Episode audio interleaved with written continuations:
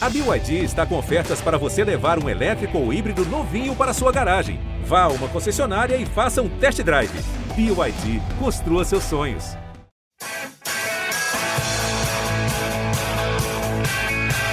Rolou para Cafu, para Raí, pro gol! E que gol! Partiu o Rogério, pé direito na bola, passou pela barreira!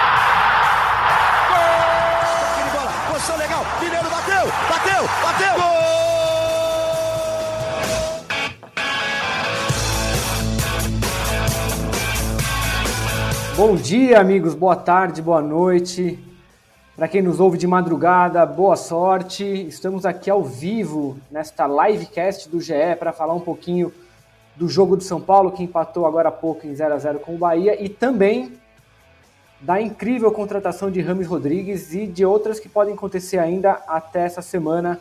Estou aqui com os meus amigos Caio Domingues, o voz da torcida de São Paulo, Felipe Ruiz, nosso querido produtor da TV Globo, mais conhecido como Praz, deu uma piscadela ali, ele que é a cara do goleiro Fernando Praz, como vocês já podem ter percebido em outras Sexy sem ser vulgar. podcast. É, esse, apelido, esse apelido não é à toa. Boa tarde, amigos. Como vai? Tudo bem? O que, que vocês acharam? Eu sei, eu sei que a gente tem, tem coisas para falar aqui sobre contratações. Imagino que quer saber. o Caio, principalmente, esteja extremamente ansioso para falar delas. A gente ainda não teve a oportunidade de falar das novas contratações de São Paulo, da nova contratação, né? Porque até agora só uma foi confirmada desde o nosso último programa. Mas eu acho que a gente tem que começar primeiro falando do empate deste domingo, 0 a 0 com o Bahia, o Morumbi mais uma vez lotado. O São Paulo perdeu um caminhão de gols. Alguns outros lances, o goleiro é que defendeu, mas se somar tudo aí, deu pelo, pelo menos umas 25 chances de gols claras para o São Paulo no jogo. O Caio estava lá no estádio, é, viu tudo com os próprios olhos e dá para acreditar, Caio, que o São Paulo saiu sem fazer gols essa, nesse jogo de manhã? Bom, primeiro, bom dia, boa tarde, boa noite aí, todo mundo que nos ouve, Prasta, com saudades. Léo. Saudades, é, Cara, o que me deixou mais é, bravo, para não usar outro termo, é que foi um jogo que o São Paulo jogou bem, cara. E o São Paulo jogou bem, o São Paulo teve volume de jogo, diferente do clássico da Copa do Brasil, que todo mundo fala, ah, é, dominou o jogo, mas não teve, é, não, não, não foi agudo, não teve intensidade, não chutou bola no gol. O São Paulo hoje teve tudo isso. São Paulo teve profundidade, o São Paulo teve jogada de linha de fundo, o São Paulo teve triangulação, o São Paulo teve chute de fora da área e perdeu, como você bem falou, eu estava falando com você aqui nos bastidores, eu fui olhar pelo scout do Cartola, né? Porque eu estava no campo, então eu não, não, não acompanhei as estatísticas. Só no Cartola o goleiro fez nove defesas, fora a bola na trave, fora as bolas que foram para fora do David. Então é, é, um, é uma partida em que o São Paulo perde dois pontos. O São Paulo deveria ter ganho essa partida. É um duelo que muito provavelmente quem briga lá em cima pelo G4, que eu imagino que com todas essa, né, essa especulação de contratação, com a chegada do Ramos, é expectativa, porque a premiação no, no Campeonato Brasileiro com o investimento que a gente está fazendo, ela é muito importante para a temporada seguinte. Então, imagino que a expectativa seja de G4 e todo mundo que vai brigar pelo G4 deve e tem que ganhar do Bahia em casa, que hoje briga para não cair.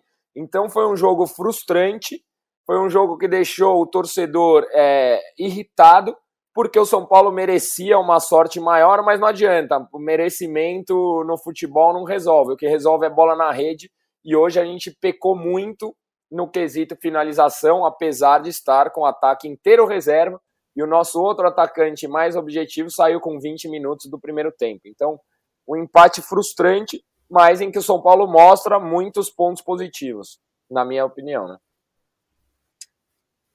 O Praz, é... Caleri e Luciano teriam feito, teriam feito algum dos muitos gols que São Paulo criou ali, poderiam ter mudar a história desse jogo. Só lembrando que não é demais. O Luciano está foi suspenso, os dois suspensos hoje, né? Mas o Luciano porque tomou um cartão ao reclamar no banco de reservas do jogo contra o Cuiabá na semana passada. É, desses gols perdidos aí, eles teriam feito quantos hoje, Prato? Ah, acho que teriam feito um bom número, Leozinho. Bom dia, boa tarde, boa noite para você. Boa madrugada para o Caião, para quem nos escuta no podcast depois, para o Caião, para você. Eu acho que qualquer um dos dois em campo hoje o São Paulo teria ganho. Acho que faltou aquela, aquele capricho final, a técnica, a qualidade, né? Que, que da frente do goleiro é fundamental. São Paulo fez do goleiro do Bahia, do Marcos Felipe, o melhor em campo. Ex-goleiro do Fluminense. É verdade que ele saiu bem do gol em vários lances, mas também o São Paulo consagrou, sobretudo o David. Várias bolas cara a cara em que em, os jogadores do São Paulo acabaram finalizando em cima dele, acabaram não conseguindo tirar, não consegui, conseguindo colocar no canto. E acho que tanto o Caleri quanto o Luciano, como você falou, eles têm mais esse capricho, essa técnica, essa qualidade, esse jogador diferente que é o que faz os jogadores serem considerados num patamar acima. É aquele capricho na hora da finalização. Acho que com qualquer um dos dois em campo, São Paulo teria ganho do, do Bahia, Léo. E o Caião deve concordar também. Concor ah, concordo. lembrando... Desculpa, Léo. Eu concordo, mas eu falava lá, o tempo inteiro no lá, estádio. Ah, o Pato não perderia esse gol. O Pato não o perderia esse mal. gol, porque tem a mal. técnica, a ta... Putz, e, e perdeu. E perdeu. É, o, o Pato entrou mal, lembrando que o, o Erisson precisou ser substituído aos 23 minutos do primeiro tempo, ele saiu chorando e acusando dores na mesma coxa esquerda que deixou ele fora de campo por quase três meses essa temporada. É, a gente vai aguardar agora a avaliação, os exames, se forem feitos, o que o São Paulo divulgar, para a gente poder é, informar o que aconteceu com o Erisson ali, mas foi, foi bastante triste, chocante a cena dele deixando o campo chorando ali, porque é um jogador que a gente tem acompanhado essa temporada. Essa lesão é, deixou ele fora de campo por muito tempo. Ele jogou, se não me engano, são, acho que com o de hoje são só nove jogos na temporada. O cara chegou em fevereiro. É, teve alguns bons momentos ali no pouco que ele jogou, mas saiu de campo muito chateado. O Caio estava lá, deve ter visto até com, com outros olhos no estádio ali. Não sei qual foi a reação da torcida quando a cena aconteceu lá, Caio. Se tiver algum relato, fique à vontade. É, o pessoal ficou bem chateado e eu não sei, tá? Eu tô falando o que eu ouvi no estádio, que o pessoal tava comentando que o Erisson, até chegar no São Paulo, nunca tinha se machucado. E é a terceira lesão consecutiva, ele não é. conseguiu ter mais de dois jogos no São Paulo, então é triste mesmo. E fez falta, cara, porque ele é um, ele é um bom finalizador, na minha opinião.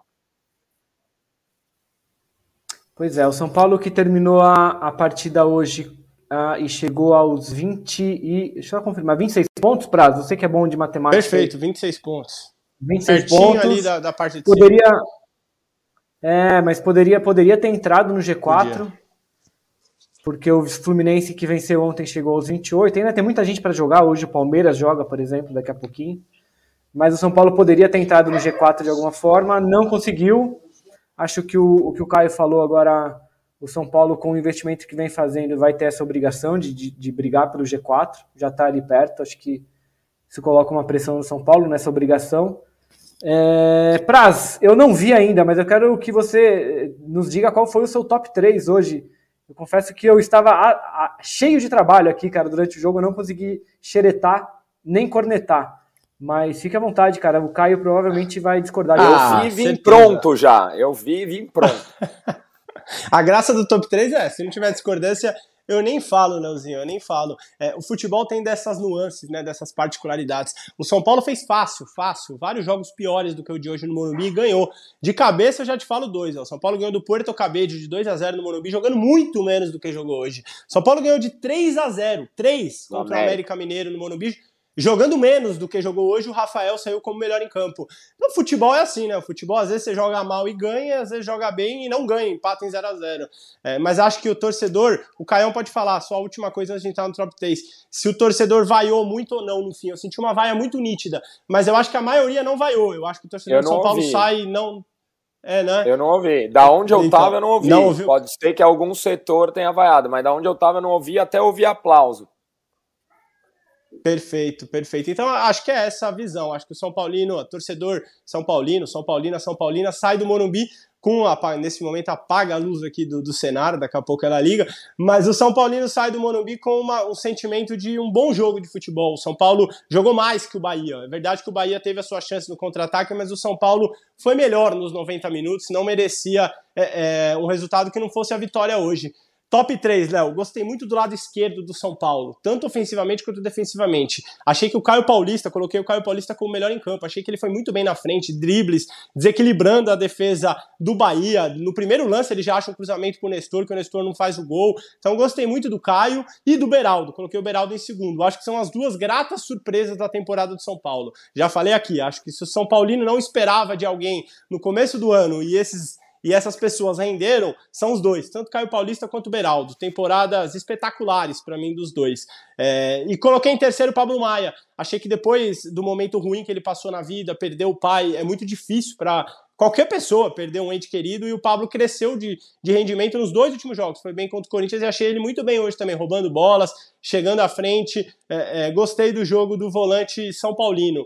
É, no negativo, coloquei é, é, alguns jogadores que entraram durante o jogo. Acho que o São Paulo caiu de rendimento no segundo tempo, muito por conta de quem veio do banco de reservas. Achei que o Pato entrou totalmente fora de jogo, assim, destoando do restante, errando finalização, errando arrancada, errando passe. O Pato parecia que ele estava nervoso, que ele queria decidir o jogo a qualquer momento. Então coloquei o Pato em primeiro, coloquei o Juan em segundo. Também não gostei do, do jogo do Juan como um todo, apesar dele ter roubado uma bola no primeiro tempo e dado pro David de frente, quase na marca do pênalti ali bater para fora. E coloquei é, é, em terceiro outro jogador que veio do banco, Michel Araújo. Achei que o São Paulo, dos 20 minutos do segundo tempo para frente, praticamente não assustou mais o Bahia com grandes chances de gol, com chances claras. Muito por conta de quem veio do banco de reservas. Acho que o São Paulo é, é hoje não contou com a força que vinha contando dos suplentes do, do, do, banco de reservas. E coloquei o David com uma mini menção negativa pelos gols perdidos. É bem verdade que ele fez pivô, brigou, criou, mas se ele tivesse um pouquinho mais inspirado hoje, São Paulo tinha saído do Morumbi com a vitória. Corneta. Cara, eu vou cornetar. A mini menção é novo, hein? Mini cara? menção. O Edu ia ficar louco. O... Mini menção é quase uma passada de pano, assim, né? É porque ele correu muito. Mas um... Cara, me desculpa, me desculpa por encher o seu saco, assim, né, cara? Justo. Caião, é... você não colocaria o Rodrigo Nestor, cara, no... entre os três melhores hoje? Não. Só eu que faria eu, Perdeu o gosto também, né? Eu tenho algumas observações, assim, eu não discordo do top 3 positivo nem do negativo.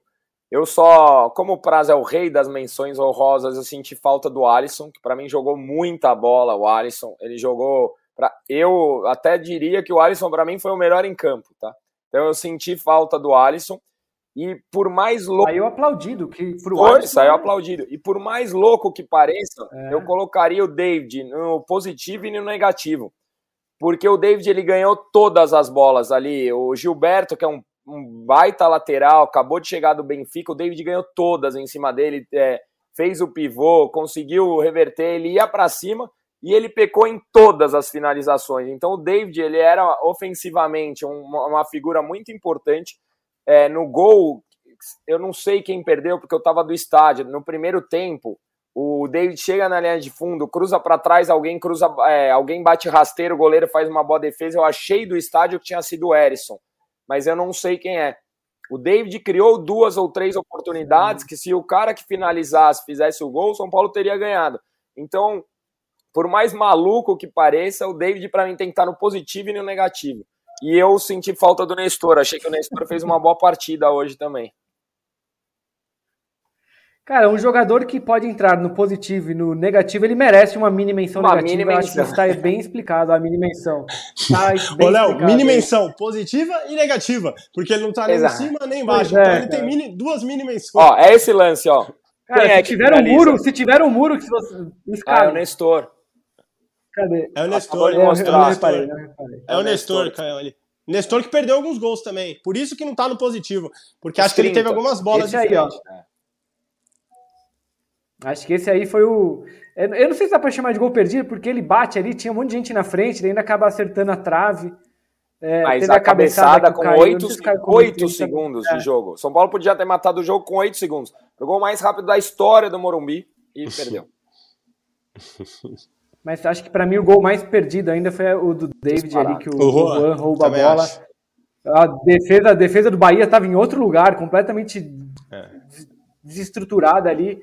E ele bate, ele bate com jeito ali. Sabe por quê, Léo? Essa finalização do Caio também eu foi muito legal. Eu acho que se ele quisesse, se ele lá, quisesse, ele podia até dominar aquela bola, tamanho espaço ele tinha. Ele não tinha nenhum zagueiro, nada. Ele podia fazer ele um podia fazer coisa, ele, ele podia bater um balãozinho. É. Podia bater um balãozinho, podia sentar na bola, dava tempo dele escolher o canto, dava pra ele fazer Tinha muito quisesse, espaço né? e ele bate de primeira para fora, assim. Eu acho que foi o gol mais perdido do jogo. Tô contigo. Com certeza. É isso, é isso. E, bom, Nestor tava falando, né? Eu achei, eu sou, eu sou um admirador do, do futebol do Nestor, mas eu entendo também, ele perdeu alguns gols ali que dava para ele ter feito. Amigos, é, então vamos lá. São Paulo com 26 pontos, volta a jogar no Brasileiro no próximo domingo contra o Atlético Mineiro. No Morumbi, o Atlético que não ganha faz tempo já, o, desde que o Filipão chegou, o Atlético não ganha de mais ninguém. É, é o próximo rival do São Paulo no Morumbi. É provável que nesse jogo o São Paulo ainda não esteja reforçado de sua grande estrela. Acho que não vai dar tempo, né? Mas, cara, vamos entrar no assunto que estava todo mundo esperando.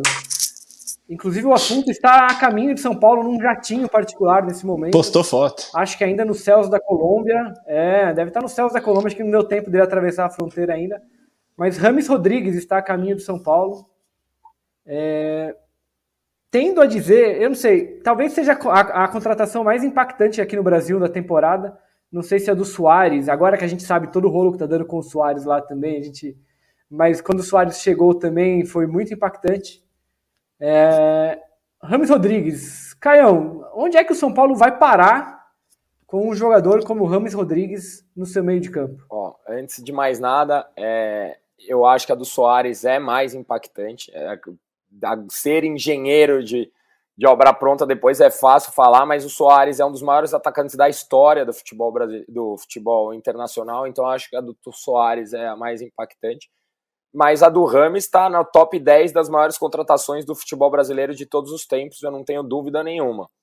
É, onde o São Paulo vai parar com o Rames, né? Eu vejo muita gente falando. Primeiro, eu tô completamente maluco com essa contratação. Acho que é, é, primeiro é uma posição que o São Paulo precisava muito. Não é um jogador simplesmente que vem pelo marketing que vem porque é identificado com a torcida, não. É uma posição que o São Paulo é carente, não é de hoje. Eu diria que o último grande camisa 10 que o São Paulo teve foi o, o Ganso em 2016, 2017. Depois disso, a gente nunca mais teve um camisa 10 que conseguisse distribuir o jogo tal. Então, é um cara que vem para uma posição carente, é um cara muito diferenciado. Ele, a Copa do Mundo que ele fez aqui no Brasil não é para qualquer um. Contam-se nos dedos jogadores que foram artilheiros de, de uma Copa do Mundo. Então é um cara muito grande para o futebol mundial. É um cara muito grande. É uma contratação impactante.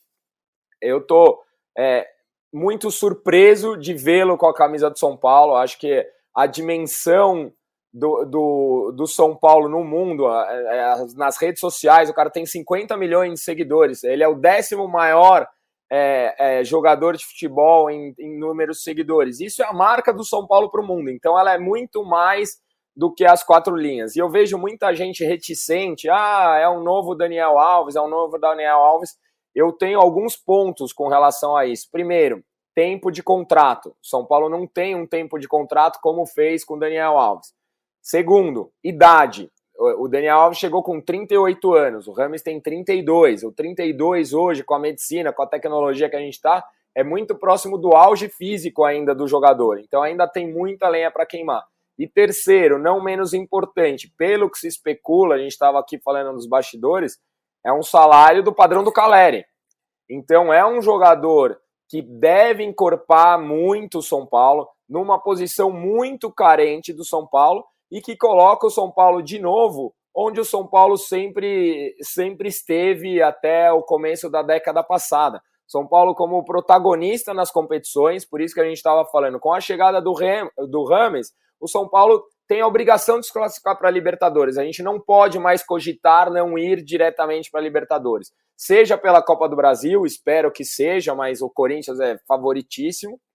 Seja pela Sul-Americana, que está com cara de Libertadores, ou seja pelo brasileiro. São Paulo agora tem a obrigação de ir. Então, São Paulo passou de ser um coadjuvante candidato a rebaixamento a um dos protagonistas do Campeonato Brasileiro com uma chegada só e que vem a mais por aí, né? Pois é, o Caio lembrou bem. O São Paulo, quando começa o brasileiro, estava todo mundo analisando como um time que poderia ter que se preocupar com o rebaixamento. Antes de pedir a opinião do Edu, do desculpa, do, do Praz. É, e lembrando que o Falcão lembrou bem, o Fluminense contratou o Marcelo também esse ano, um dos jogadores mais vitoriosos da história do futebol. É, talvez então o Ramos já é a terceira grande contratação no futebol brasileiro. Mas é, pela idade, eu acho mais impactante. É que os nomes Marcelo e, e Soares são maiores que o Rames. Mas pela idade, ele é o que sim, mais tem sim, condições de ser um diferencial. De entregar, sim. pois é. O Marcelo, o Marcelo ainda, acho que também ainda não entregou tudo que ele pode no, no Fluminense. O Soares está naquela questão com, com o Grêmio, que ele tem problemas físicos e ele não suporta o ritmo do nosso calendário maluco aqui. O Rames chega com, com mais lenha para queimar, vamos aguardar. E aí eu estava falando, eu vou chamar o prazo rapidinho, porque o Edu, que não está aqui com a gente, e ele participou de toda a cobertura essa semana da contratação do Rames e também das negociações com o Lucas Moura, que é outra coisa que a gente já vai falar daqui a pouquinho, mas ele mandou um vídeo lá no, no quarto dele, todo bonitinho, agora o, a, a, parede dele tem, tem todo um desenho de um campo de futebol, mas o violão continua por lá. Então, Falcão, bota o Edu aí para. Aguenta o Edu, hein, Léo? Agora, Fala aguenta o Edu com o violão, com fundo ah, de futebol tá. ali, o Edu é o cara agora, né? Eu já tenho dificuldade para aguentar ele no dia a dia, mas vamos ver. Ô, Falcão, coloca o Edu então para gente, a gente ver o que, que, ele tem a nos dizer sobre o, sobre o Rames Rodrigues, por favor. Fala, meus amigos do podcast GE São Paulo, livecast, né, neste momento aqui. Um abraço para todos vocês, todo mundo que está nos assistindo. E a minha participação aqui hoje é um pouquinho diferente, né? Venho só falar rapidamente aqui, porque estou de stand-by para a chegada dele, Rames Rodrigues, isso mesmo, né, torcedor? Você está na expectativa aí da chegada de Rames, não chegou ao Brasil a tempo, né, de ver o jogo contra o Bahia. Eu acho que o Rames ia ficar um pouquinho incomodado ali com tanto de gol perdido que o São Paulo teve hoje. Então assistiu do conforto da sua casa, ainda está em Medellín, na Colômbia, mas deve chegar hoje à noite aqui em São Paulo, muita expectativa para essa chegada. E para falar um pouquinho, né, desse jogador aí, o meia colombiano de 32 anos, a gente teve uma semana aí cheia de notícias, cheia de é, expectativa, né? Novamente, expectativa, acho que é a palavra mais usada nesses últimos dias para a chegada desse grande craque internacional. E vamos ver, né? O Rames tem essa condição física aí que a gente se preocupa um pouco. A gente soltou até uma matéria no, no GE que o, o Rames, desde que saiu do Real Madrid, não teve lá aquela disposição física para estar tá presente na maioria dos jogos dos clubes por onde ele passou. E aqui no São Paulo a gente sabe que o futebol brasileiro exige muito, né? Tem um exemplo grande aí do Soares que vai ter que deixar o Grêmio, pelo menos a justificativa dele é que não aguenta a pegada de jogos que tem aqui no futebol brasileiro. Em seu contrato, que era de dois anos, se tornou um ano só. O Rames também chega com um contrato de dois anos e vai ficar é, essa dúvida aí de como ele pode ajudar o São Paulo, talvez jogar todos os jogos, eu acredito que ele não vai conseguir, então o São Paulo vai ter que dosar muito bem isso. E fica aí a grande expectativa novamente para o Rames estrear contra o Corinthians no dia 16 de agosto, volta da Copa do Brasil, então muita coisa ainda pode rolar até lá. Vamos ver se ele consegue pegar aí uma condição física, até de jogo, né? Para quem sabe entrar no segundo tempo. De titular acho que vai ser um pouco difícil, mas entrar no segundo tempo iria ajudar muito o São Paulo. E durante essa semana a gente também está acompanhando aí Lucas Moura. Será que Lucas Moura chega? Será que não chega? Pelo que a gente apurou aí, segunda-feira, no caso amanhã, é o dia D para o São Paulo ter uma resposta definitiva do Lucas, que com certeza a torcida São Paulina está esperando, está ansiosa de ter Rames Rodrigues já confirmado e quem sabe ter Lucas Moura seria aí um final de julho dos sonhos para o São Paulino, né? Então vamos acompanhando aí, amanhã a gente traz tudo. E claro, vocês vão debater esses e outros temas aí no podcast, tenho certeza. Então fico por aqui, estou aqui de stand-by para receber Rames Rodrigues e a gente vai trazer tudo no GS. Ele chegar, é, a gente não sabe ainda horário, não sabe aeroporto que ele vai chegar, mas estamos aqui na apuração para trazer tudo, né? Vídeos, fotos, tentar uma palavrinha de Rames Rodrigues que vai ser é, com certeza muito bom para o nosso futebol e sem dúvida nenhuma muito bom para o São Paulo. Beleza, amigos? Bom, é, boa livecast aí, bom programa para vocês e grande abraço. Fiquem ligados aí no GE que a gente vai trazer essa chegada de Rames Rodrigues. Valeu! Tá aí o Edu, belíssimo quarto, ficou muito legal mesmo a parede dele ali. É, Praz, o que esperar do São Paulo agora com Rames Rodrigues?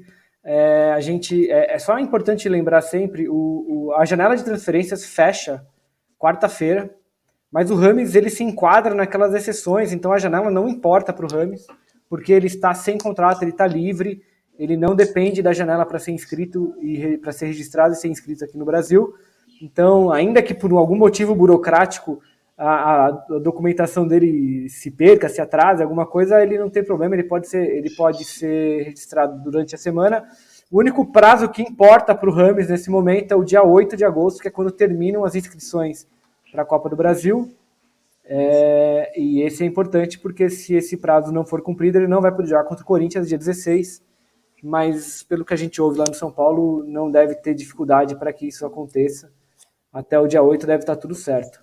Praz, o seu pitaco, por favor. Leozinho, é, complementando a nobre participação do Edu aqui, estaremos juntos já já. Vou estar com ele lá mais, a, mais à noite convocando a audiência do torcedor São Paulino aqui no GE, nas redes, em todas todos as plataformas do Globo Esporte, porque Rami chega hoje ao Brasil. Estarei junto com o Edu, como você falou, ele já está dentro do jatinho dele, já está vindo para o Brasil, um voo fretado, um voo particular, e vamos recebê-lo no aeroporto. Vai ter conteúdo, então que o torcedor fique ligado, porque este domingo será marcante para o São Paulo. Como você falou, várias negociações impactantes no futebol brasileiro nessa temporada, mas o Rami, sem dúvida nenhuma, está entre elas e, e é pesadíssimo. O que, que eu acho dele como atleta? Eu até, até coloquei isso em algum, em algum post meu ali, que eu acho que tem que ser tem que ter uma certa cautela. O Ramos ele não faz mais de 30 jogos numa temporada há 5, 6 anos. A última foi pelo Bayern ainda.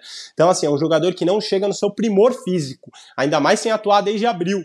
Então, assim, é, eu acho que o Edu foi bem no vídeo quando ele fala que o Ramos não vai conseguir jogar quarta e domingo. Isso é óbvio, é nítido. E acho que até por isso que o São Paulo tem um elenco batalhador, um elenco é, de briga ali, um elenco bom. Acho que hoje o São Paulo tem um elenco robusto para receber um grande jogador. Acho que o Ramos pode chegar com esse status. Acho que vai ter que ser muito bem trabalhado internamente para não gerar aquela ciumeira normal do futebol. Então, acho que vai ter que ser um trabalho psicológico entre o grupo e o Dorival é bom nisso. A gente sabe que o Dorival trabalha muito bem o lado dos atletas, o lado psicológico, para entender isso, que o Ramos não vai conseguir jogar todas, mas que nos momentos importantes ele pode ser aquele diferencial. Ele pode ser o cara que vai dar uma assistência, que vai achar o passe, que vai até fazer um gol. Então, acho que chega uma cereja do bolo, chega um, um toque diferenciado, algo que o torcedor, o São Paulino, a gente ouvia muito, tanto pedia. Alguém para decidir jogos grandes, como o Renato Augusto acabou de decidir contra o São Paulo. Então, acho que bem trabalhado internamente, é, mentalmente, o Rames pode ser o diferencial do São Paulo, sim, Léo. Ô, ô, Léo. Prazo, tô. Eu... Fala, fala Caio. Só uma, um complemento, concordo com o Praz, eu acho que o Rames não deve ter condições de jogar todos os jogos. Mas nesse momento, a gente está falando aqui do dia 30 de julho de 2023. O Rames precisa jogar três jogos, todos da mesma competição. Você quer citar quais são os ah, jogos, por favor? Os. O, o primeiro é dia 16. Caso tudo der certo, os outros dois são os subsequentes. É isso. São os, os três jogos que ele precisa jogar. O resto. Oh, oh. Ô, Léo, já teve um momento impactante que passou batido nesse podcast, quando o Caião chamou o Corinthians de favoritíssimo. O Corinthians não é favoritíssimo, mas o Caião, o Caião jogou as Já passaram, já era. Já era, já não temos chance. Eu acho que, é, acho que é importante a gente entrar, é, o Caio está falando, porque a gente estava até conversando antes do podcast, e aqui o, eu faço, faço minha pergunta aqui do Leandro Coutinho, é, inclusive, acho que é, é, vai ser é parte do nosso trabalho agora, a partir dessa semana, tentar responder essa dúvida do Leandro aqui no nosso chat. É, de onde o São Paulo tirou o recurso financeiro para contratar o Rames Rodrigues?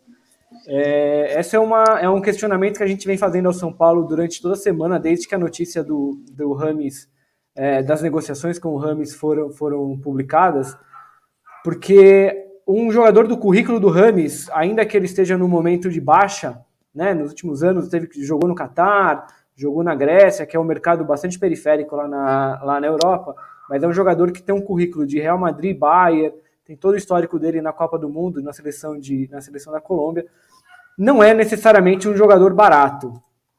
E a gente acha também, a gente não pode esquecer de lembrar que o São Paulo até outro dia estava tava juntando o dinheiro da renda de jogos como promessa para pagar salários atrasados de jogadores.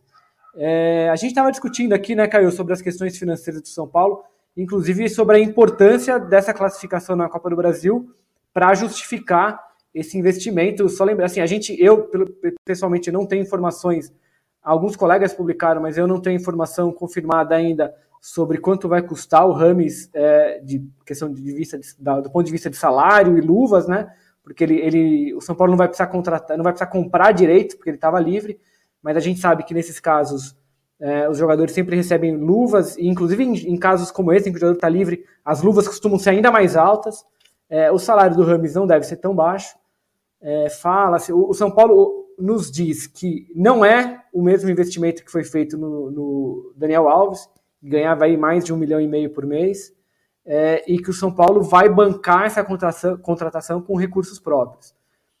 Mas ainda tem muitas brechas, tem muitas lacunas nessa história que a gente vai tentar entender daqui para frente.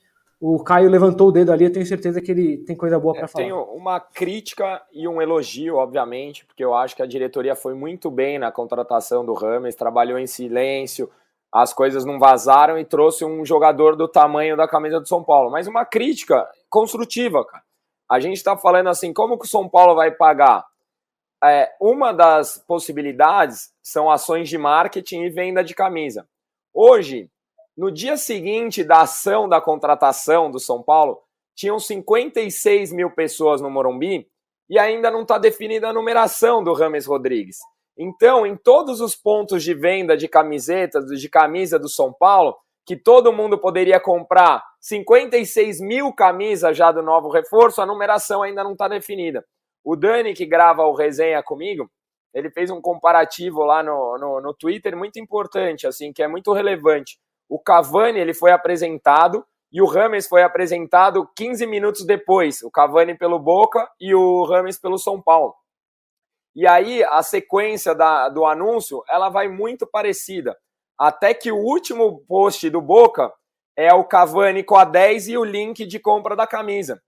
O São Paulo já perdeu o timing, o torcedor emocionado. O São Paulo anunciou ontem, hoje tinham 56 mil pessoas no Morumbi. A gente tem loja no anel intermediário, a gente tem loja nos setores da cativa, a gente tem loja na arquibancada e não se vendeu uma camisa do Rames Rodrigues. Então, assim, se existem formas de pagar, existem. Mas a gente já começou atrás de não dando a possibilidade dos torcedores. Hoje era um jogo de domingo às 11 da manhã, onde deviam ter pelo menos 10, pelo menos 30% do estádio eram crianças e famílias pelo horário, em que você lucraria muito se já tivesse a numeração definida do Rames Rodrigues. Então o São Paulo pecou né, né, nessa, nessa questão, apesar de ter ido muito bem no, na, na forma da negociação.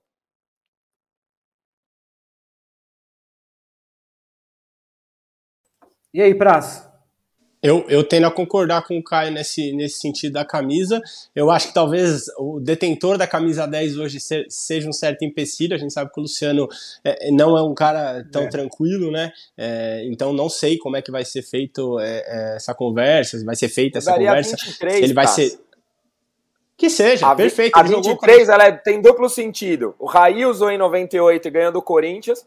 E o LeBron James é 23. LeBron. James 23 Porra, é, é 23, dá 23 pro cara.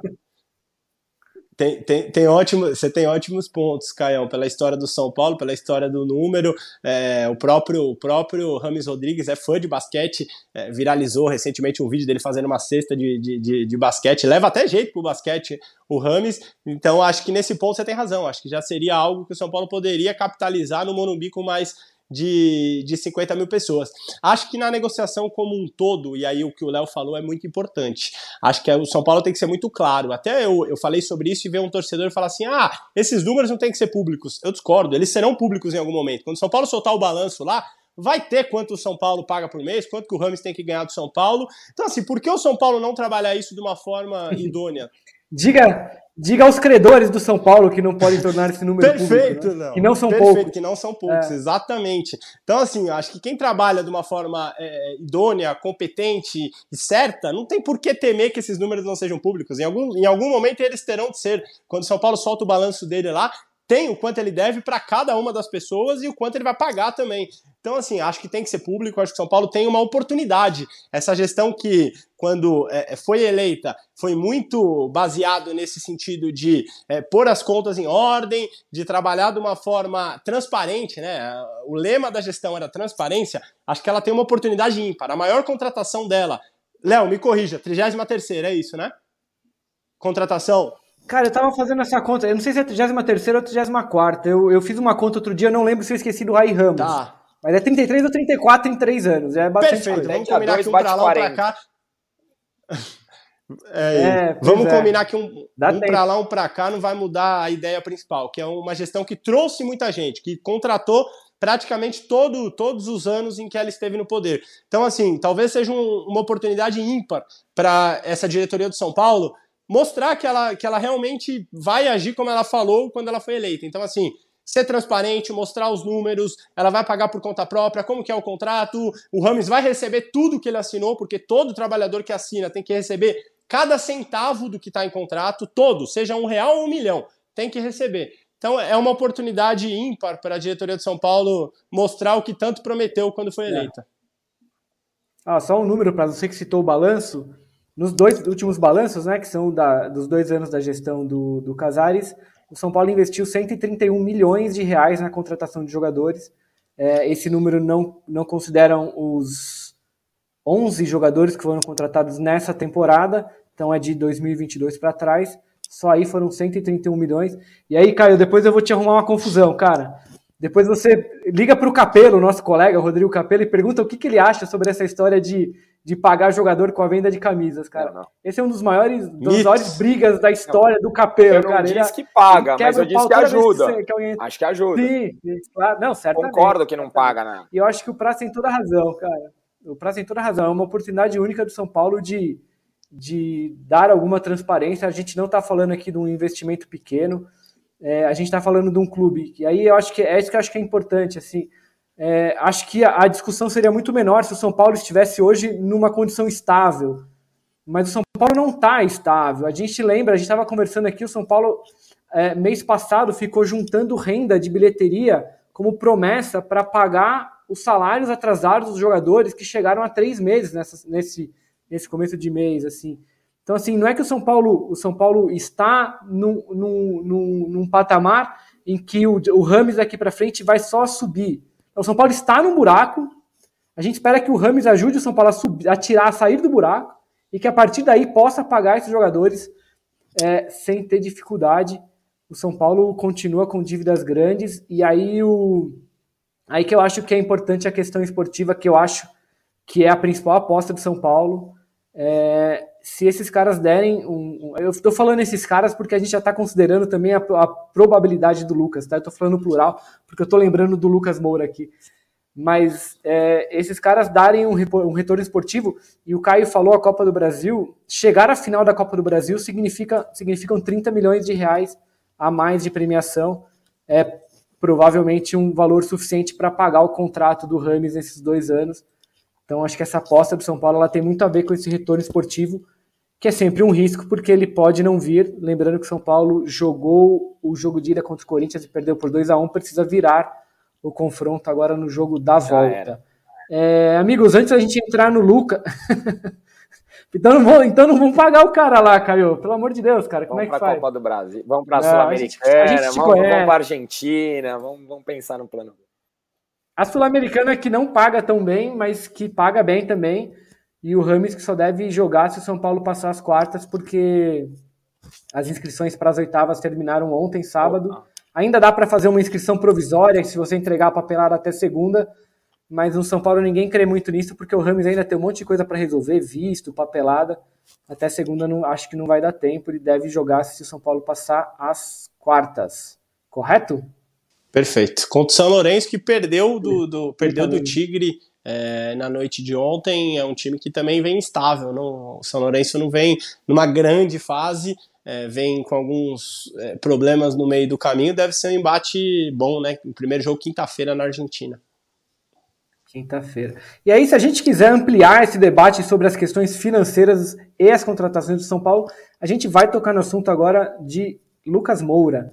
Praz, a gente estava nessa apuração semana passada.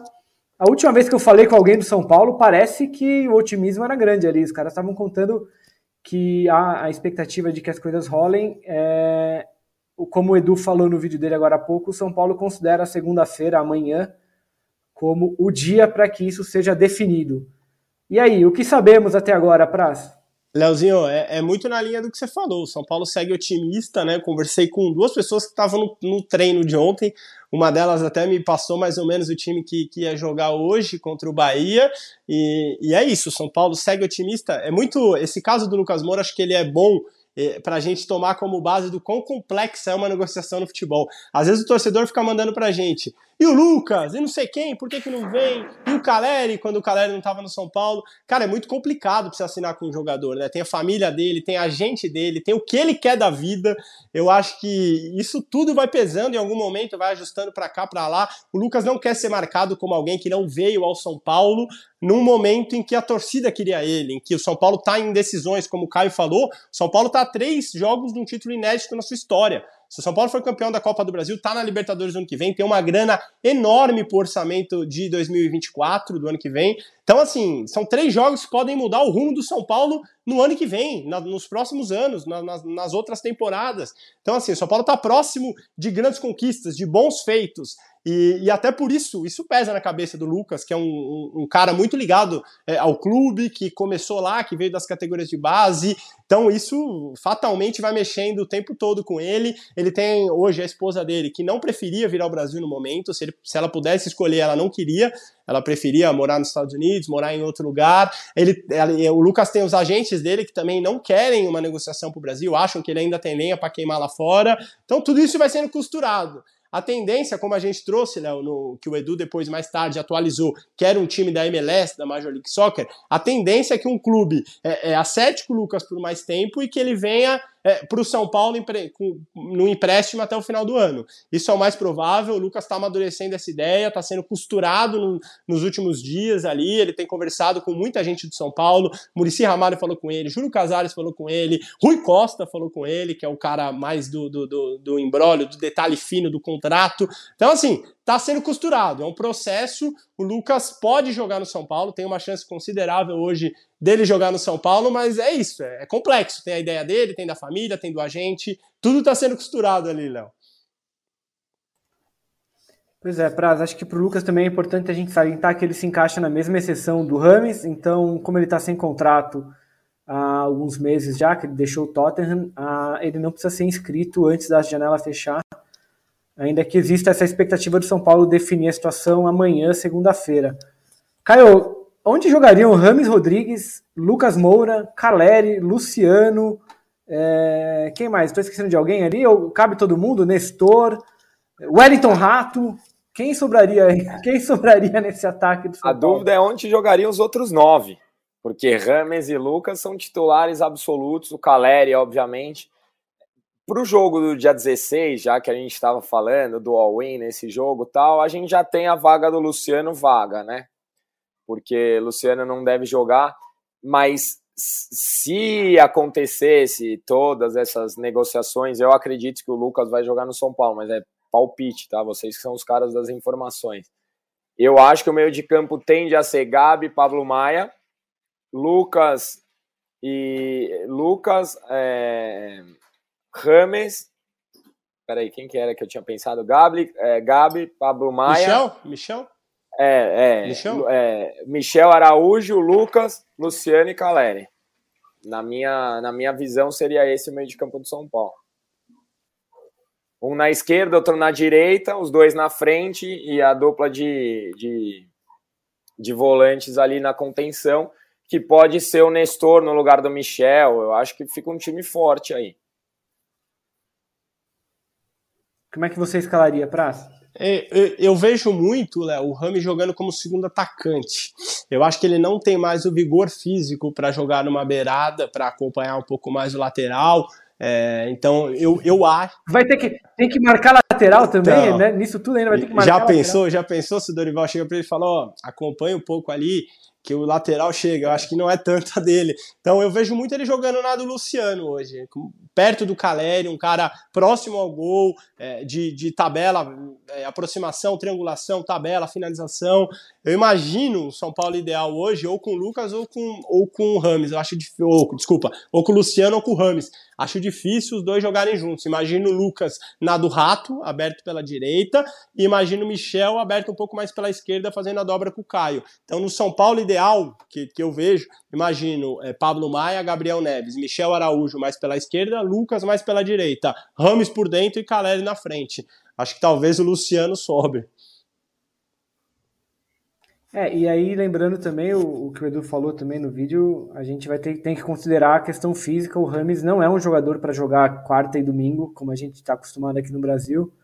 Provavelmente vai rolar um, um, rodízio bem feito aí. Eu também acho que, acho que o Prato tem razão. Eu acho que o, o Luciano deve começar a perder espaço, a ver quais, quais serão as consequências disso, né? Porque o Luciano é um jogador que tem mais dificuldade ali para aceitar algumas situações, mas certamente o São Paulo se torna um dos principais é, times do país, um dos mais fortes, se tudo isso acontecer. Acho que ainda com um elenco.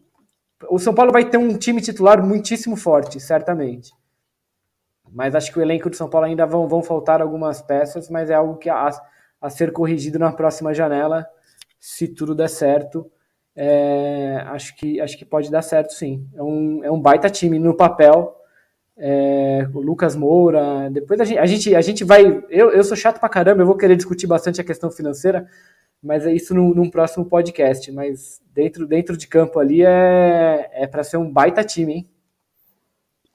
Time, time dos mais fortes do São Paulo nos últimos anos, acho, Léo. Se a gente imaginar que no gol tem o Rafael, se firmou Bom, na posição, um dos pilares do, do elenco. Nas duas laterais, Caião, você tem o Rafinha jogando muito bem, assim, que até, até num crescimento durante a temporada. Melhor que Caio, ano passado. Que é gratas, melhor que ano passado, também acho. Na esquerda, o Caio, uma das gratas surpresas. Ao lado Melhor jogador Beraldo, do time no ano. Também acho, tô contigo, assim embaixo. Falei hoje, vem do jogo. Tá vendo como a gente pensa futebol parecido às vezes? Vem do jogo, eu falei, o Caio é, é a melhor notícia do São Paulo, assim, é o melhor jogador, o mais regular. Ele vai bem praticamente uhum. todos os jogos, numa posição que não era dele, o que é mais Exato. impactante ainda. Né? Aí você tem na dupla de zaga. É, Arboleda e Beraldo, dois jogadores que se complementam. Um mais de qualidade, de refino técnico, e um mais de imposição física, de ganho por cima, ganho por baixo, que é o Arboleda. Então acho que o São Paulo vai ter um time titular dos mais fortes do país. Acho que o São Paulo entra numa lista, muda um pouquinho de prateleira. Antes o São Paulo estava uma prateleira abaixo é, é, é, dos primeiros. Hoje, não sei se ainda está na prateleira de Flamengo, de Palmeiras, mas começa a cutucar, começa a estar tá mais próxima da prateleira de cima do que da prateleira, No papel é melhor que o Palmeiras. É que o Palmeiras é mais bem treinado. O Palmeiras tem um padrão de jogo, o Palmeiras tem um projeto há mais tempo. Mas se você for no 11 contra 11, se chegar Rames e Lucas, o time do São Paulo é melhor que do Palmeiras. Frase boa e forte. no papel, tá? Eu acho que o, o é, conjunto, o, o, futebol não é planilha de Excel, a gente sabe, mas se você olhar no papel, é que o Palmeiras tem um. tá trabalhando há muito mais tempo, é muito mais time hoje que o São Paulo.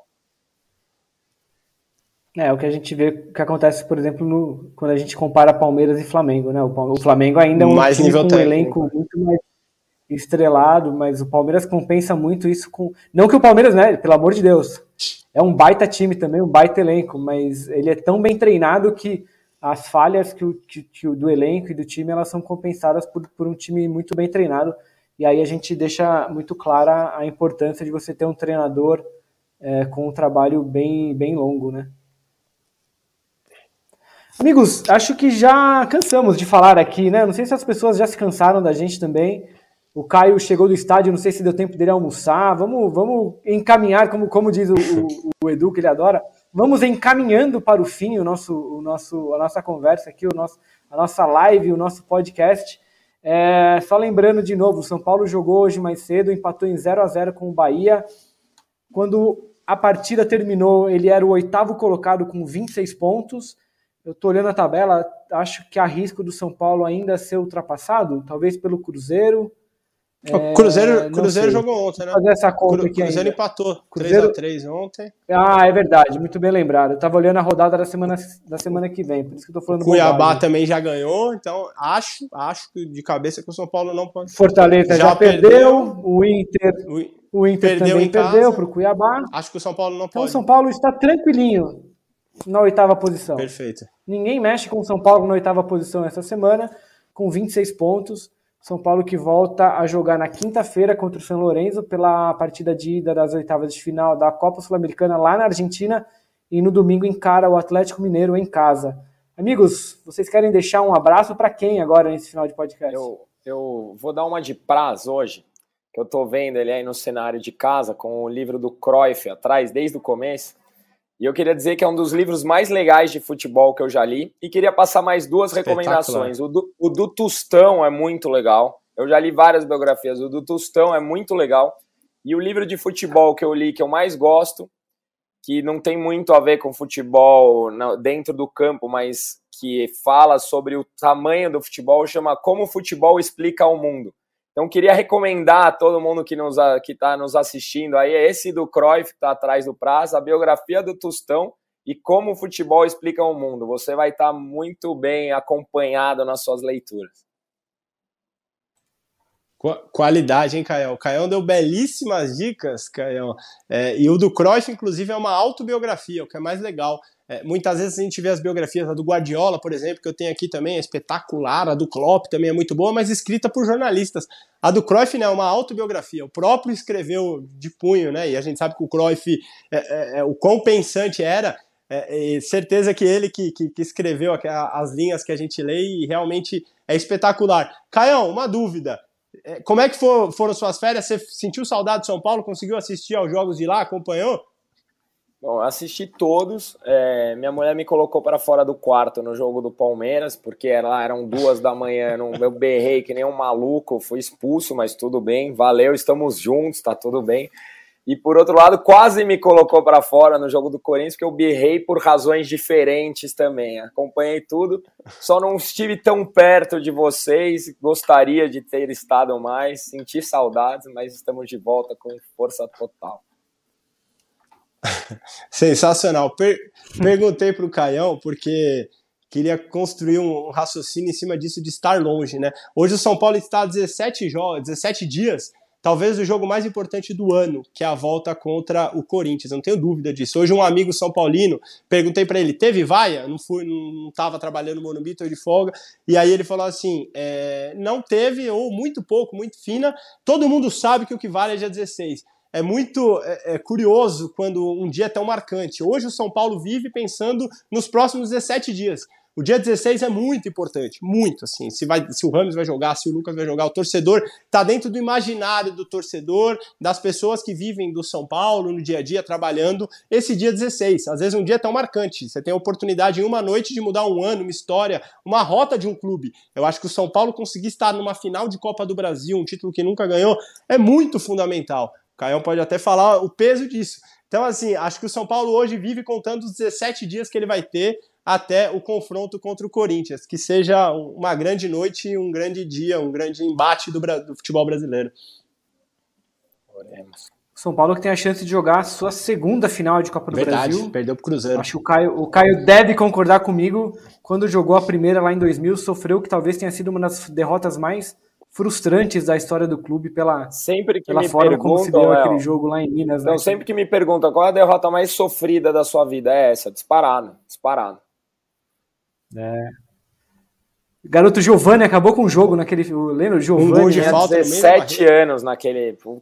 Assisti com os amigos. Foi a mais dolida. É. Essa e o do gol do Washington na Libertadores de 2000 e 2007, que o Adriano tava voando, aquele gol do Washington, é, naquele último minuto, acho que para mim foram as duas derrotas mais doídas da história de São Paulo. Tá certo. Amigos, então eu fico aqui. Muitíssimo obrigado pela participação de vocês, por passarem mais uma tarde aqui com a gente.